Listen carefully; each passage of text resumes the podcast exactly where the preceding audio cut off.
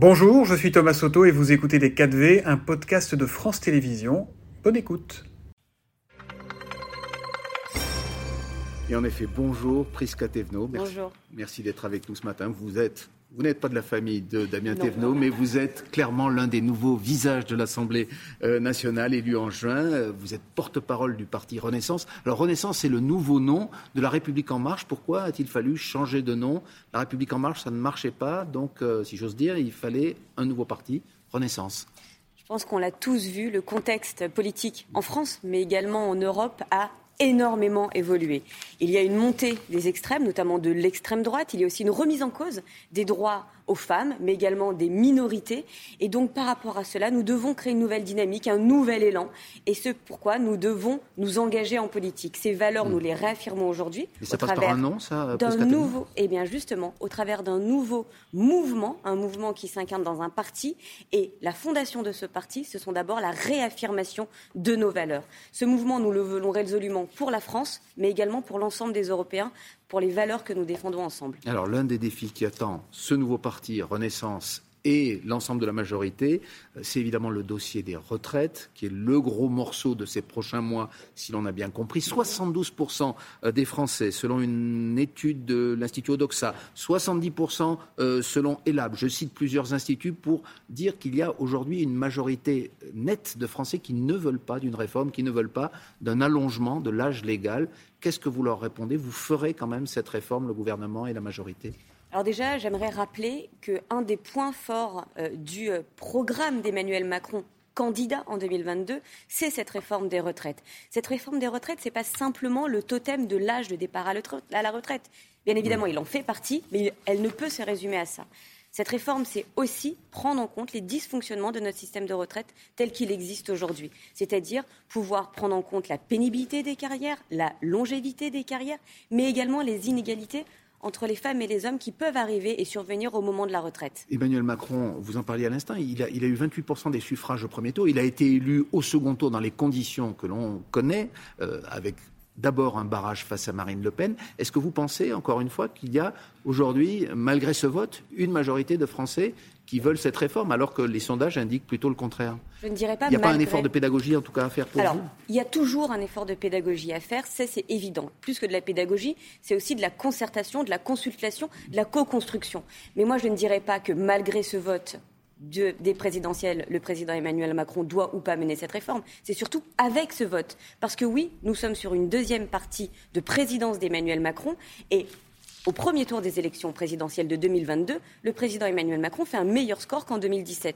Donc il y a une affirmation volontaire de vouloir mener cette réforme et nous devons le faire. Mais pardon, mais il y a eu un précédent. Il y a eu une première réforme des retraites pendant le premier quinquennat, avec un tir de barrage très fort dans le pays, avec des blocages, avec des syndicats qui n'en voulaient pas. Aujourd'hui, c'est la même chose, c'est même plus fort, puisque la CFDT, qui était plutôt de votre côté à l'époque, est opposée à une réforme. Vous irez quand même sur ce dossier, malgré cette opposition frontale, en tout cas, du monde syndical.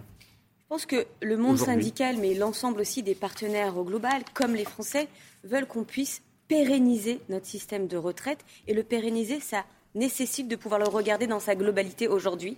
Ce n'est pas forcément évident, mais nous devons être en responsabilité et nous devons avancer sur cela. Il ne s'agit pas d'avancer avec force.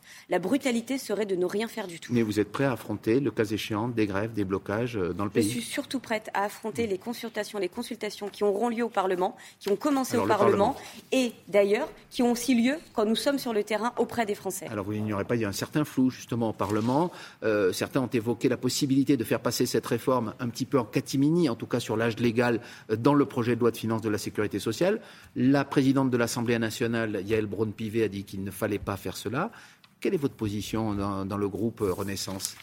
Comment faut-il faire, clairement ? Je m'inscris complètement en faux sur le procès en catimini. Je le redis encore une fois, cette réforme figurait dans le programme des présidentielles d'Emmanuel Macron. La façon de la faire passer, en tout cas. Maintenant, sur la façon, on a parlé de 49.3, on a parlé de passage en force, plus ou moins caché ou pas. L'ensemble de ces discussions ont lieu sur la forme, non pas du fait de la majorité présidentielle, mais pour la simple et seule raison que les oppositions, du moins une partie des oppositions, sont par défaut contre tout et pour rien. Et donc, ils ont le droit d'être contre cette réforme tout de même. Contre le principe contre... de discuter ? Non, non, contre ça, le ça, principe c'est... de la réforme des retraites pour laquelle elles veulent un vrai projet de loi. Il ne s'agit pas d'avoir un débat philosophique sur une réalité du quotidien. Aujourd'hui, je le redis encore une fois, nous devons pouvoir travailler sur l'augmentation des pensions minimales de retraite, nous devons pouvoir travailler sur la fin des inégalités au moment de la retraite et sur la prise en compte des pénibilités et des carrières longues. Ça, c'est une réalité. Ensuite, les philosophies, c'est bien, mais je pense qu'aujourd'hui, refuser d'être à la table des discussions, c'est une erreur politique. Mais sur l'allongement de la durée de travail, donc le passage de l'âge légal de la retraite de 62 ans à peut-être 64 ou plus, est-ce que vous êtes favorable à ce qu'il y ait un projet de loi spécifique ou qu'elle puisse éventuellement être intégrée dans le budget de la sécurité sociale ? C'est une question. Oui, je vais être très claire avec ma réponse, très claire aussi. C'est... peu importe le véhicule législatif, il faut que ces discussions aient lieu. Ce qu'on voit en revanche aujourd'hui, c'est que la majorité veut discuter, veut travailler, et encore une fois, une partie, j'insiste sur une partie des oppositions, refuse tout dialogue, tout échange, avant même d'avoir commencé à se mettre autour de la table. Vous avez dit, peu importe le véhicule législatif, évidemment la gauche ne l'entend pas ainsi, la gauche et le Rassemblement national qui seraient prêts à s'unir sur cette question, donc là aussi vous pourriez aller au 49.3 sur les retraites. Ils se sont déjà unis au cours de l'été et nous l'avons vu en large et en travers. Quand il s'agit de mettre en échec ou d'essayer de mettre en échec le gouvernement et le président de la République, ils se tiennent main dans la main. Par contre, quand il s'agit de voter des mesures concrètes pour les Français, comme nous l'avons vu cet été, là tout le monde se carapate. Donc j'appelle tous les responsables politiques à prendre leurs responsabilités, à venir se mettre autour de la table, à discuter, et ensuite on verra si on y va ou pas. Mais refuser le débat, c'est pas l'essence même de la politique. On parlait des partis de la NUP, de la NUPES, comme disent certains, les partis de gauche en tout cas, que vous avez beaucoup critiqués ces derniers jours parce qu'ils affrontent des affaires de violence conjugale. Est-ce que vous considérez que ces affaires doivent continuer d'être commentées alors que les dirigeants mis en cause, Adrien Quatennels à LFI, Julien Bayou chez Europe Écologie Les Verts, se sont retirés de leurs fonctions? Il faut continuer à en faire une polémique comme certains le font dans votre camp ? Alors déjà, ce n'est pas une polémique, c'est quelque chose de très grave. Effectivement, le fait qu'Adrien Quatennens s'est reconnu des faits de violence conjugale, c'est un sujet. Pour être honnête, il n'y a pas plus à dire sur cela. La justice doit faire son œuvre et son travail. Ce que je condamne, en revanche, ce sont les réactions de l'ensemble des camarades de la France insoumise sur ça. On est passé de la gauche des valeurs à la gauche des copains, où il s'agit de défendre coûte que coûte, quoi qu'il arrive, un ami. Je dois rappeler que quand il s'agit d'une gifle... Je suis obligé de vous dire qu'Alexis Corbière, qui était à votre place hier, n'a pas défendu, comme vous dites, son copain sur ce point. Eh bien, tant mieux. Mais je dois aussi dire qu'il y a eu une gêne qui a duré et qui pèse encore au sein des rangs de la France insoumise. Et je dois aussi signaler qu'hier, Manuel Bompard, qui est un cadre du mouvement de la France insoumise, a minimisé la gifle en disant qu'il y avait finalement des grades au sein des violences conjugales. Non, nous devons tous, collectivement, et d'autant plus au sein des mouvements politiques, être fermes sur les violences conjugales. Précisément, est-ce que vous ne devez pas aussi balayer devant votre porte ? Il y a quelques mois, les Français s'en souviennent. Il y avait eu une affaire aussi qui concernait Jérôme Peyrat, un élu qui devait se présenter aux législatives, qui ne l'a pas fait finalement, et Stanislas Guérini, qui dirigeait à l'époque votre parti, avait dit, je le cite, qu'il s'agissait d'un honnête homme qui n'était pas capable de violence sur les femmes, alors qu'il avait déjà fait l'objet d'enquêtes judiciaires. Donc, est-ce que tout le monde n'a pas été finalement pris en défaut sur ces questions-là? Mais je le redis encore une fois, nous ne devons pas avoir une complaisance, quelle qu'elle soit, à l'encontre des violences faites aux femmes et des violences conjugales. Maintenant, vous le dites très justement, est-ce que M. Peyrat s'est présenté aux élections législatives sous les couleurs de la majorité présidentielle ? La réponse est non. Est-ce que nous avons minimisé les faits qui lui étaient reprochés ? La gifle, nous n'avons jamais dit qu'une gifle était grave. Jamais. Stanislas Guérini a dit que les violences conjugales étaient graves. Il avait dit que c'était un honnête homme. Il n'a jamais, je le redis, il n'a jamais dit qu'une gifle était grave. Et encore une fois, nous n'avons jamais dit au sein de la majorité présidentielle que ces affaires se réglaient en interne, à l'abri des regards.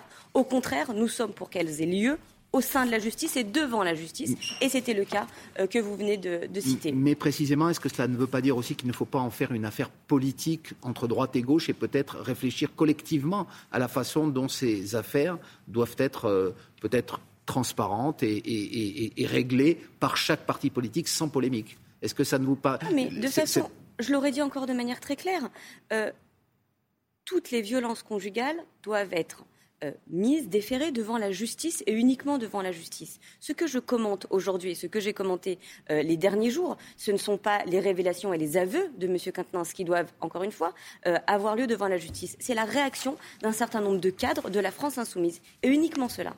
Eh bien, on vous a entendu ce matin. Merci beaucoup, Prisca Thévenot, députée des Hauts-de-Seine, porte-parole du groupe Renaissance à l'Assemblée nationale et au sein du parti. Et on retrouve donc Maya et Damien Thévenot. Il y en a deux ce matin. Merci beaucoup.